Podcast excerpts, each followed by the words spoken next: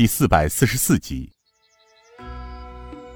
占地近百十亩，这凤凰阁的确够大的，共分为四进五出五个院子，靠大门两边的东西厢房住杂役和兵役，主院后面又分东西南北中四院，中间为土，建起一座高大数丈的假山，山上一座八角亭。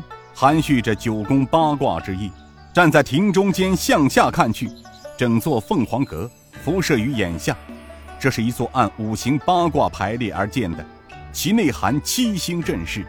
此时，雅叔东国雄叹声道：“哎，了不起呀！这可真是不识庐山真面目，只缘身在此山中啊！泱泱大中华。”奇人异事泛泛呐。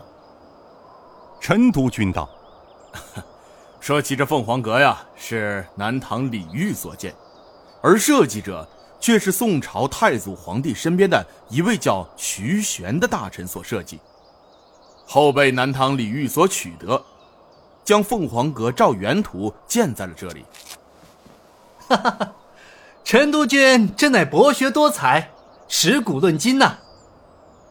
哎呦，公子高抬属下了，属下所知也是从晋王那里听到的。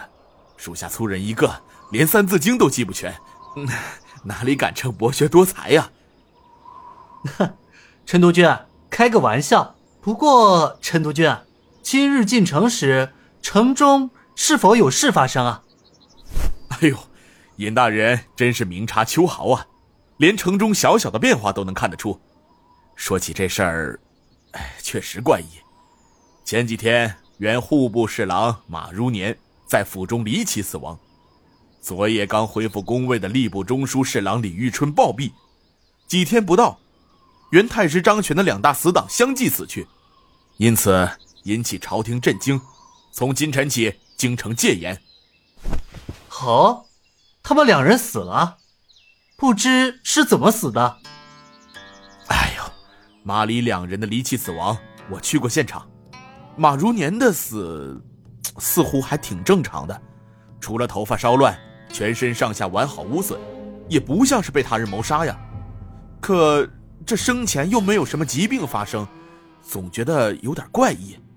而昨晚的李玉春，却是极其怪异十分。从死亡现场来看的话，此人像是听到异样，从梦中惊醒，从床上起来。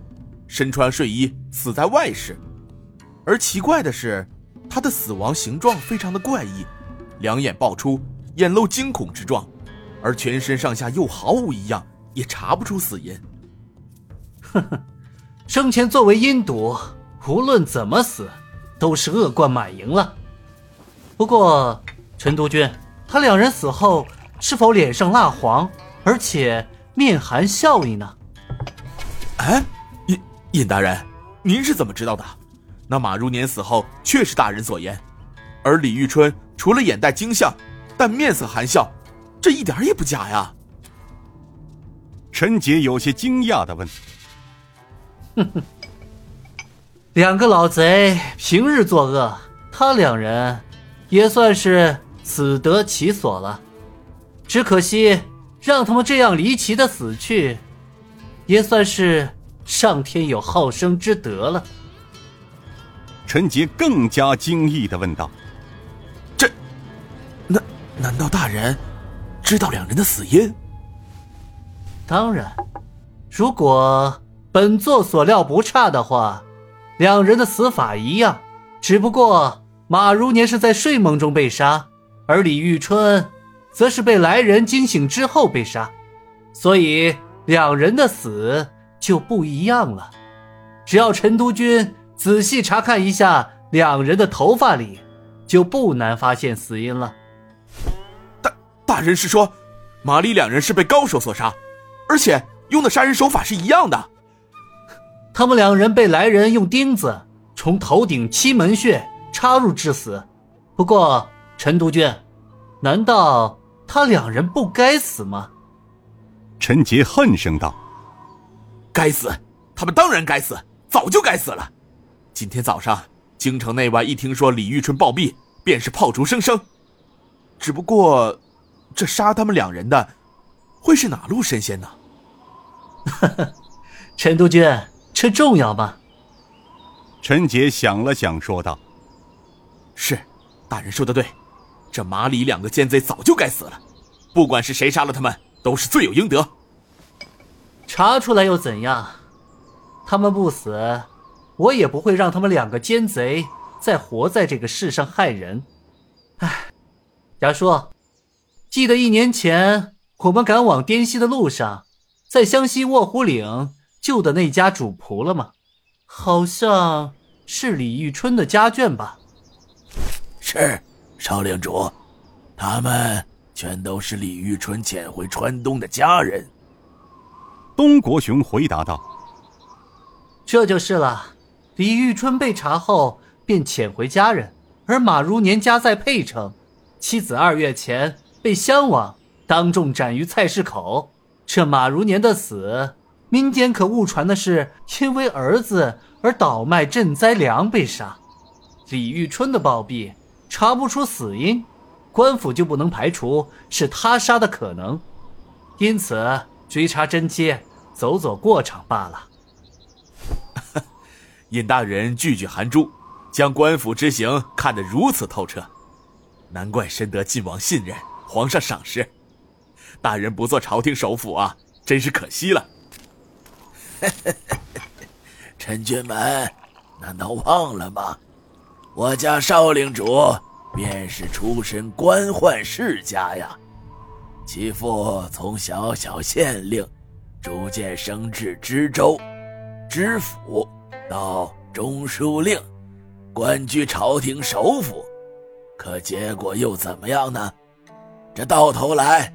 还不是落得个全家上下数十口人扑尸荒野，被奸人所害。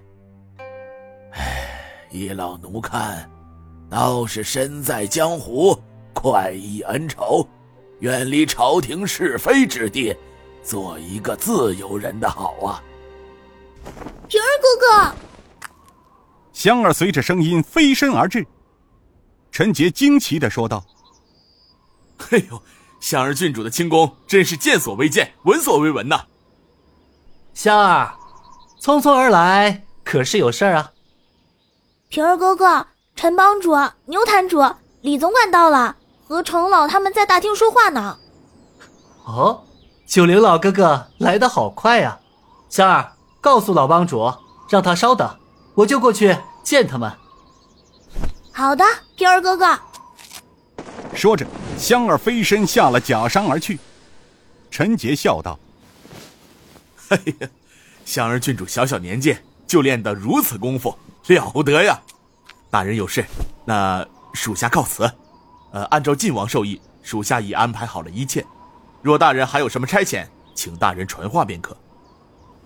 让督军大人费心了，就此谢过，请大人向王爷王妃转达平儿对他们的谢意。”哎好说好说，属下一定转达。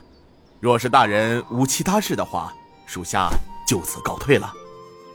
陈督军，就此别过。